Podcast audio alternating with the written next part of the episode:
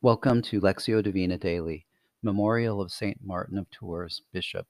Jesus said to his disciples, Remember the wife of Lot. Whoever seeks to preserve his life will lose it, but whoever loses it will save it. In today's Gospel reading, Jesus tells his disciples the story of Noah, how during his time the people were going about their customary ways of eating, drinking, and marrying when the floods came and destroyed them all.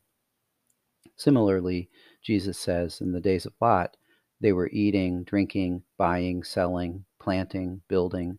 On the day when Lot left Sodom, fire and brimstone rained from the sky to destroy them all. So it will be on the day the Son of Man is revealed.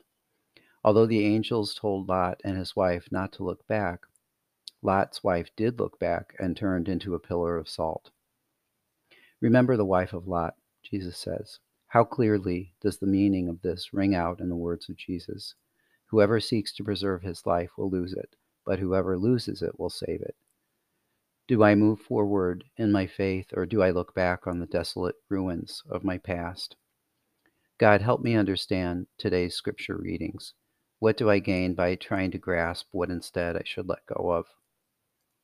My hope is to let go of what I should lose so that I can gain what endures by striving to hear and do God's will. As St. John says in the first reading, look to yourselves that you do not lose what we worked for, but may receive a full recompense. Anyone who is so progressive as not to remain in the teaching of Christ does not have God. Whoever remains in the teaching has the Father and the Son. Today we remember St. Martin of Tours, a fourth century priest and bishop who was known for saying near the time of his death, Lord, if your people still need me, I do not refuse the work.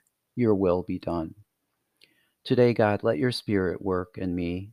I am eager to face the strife of the day when I can put to the test the words of Jesus Whoever seeks to preserve his life will lose it, but whoever loses it will save it. Through your grace, may I have the courage when my faith is tested to lose my life for the sake of gaining Christ.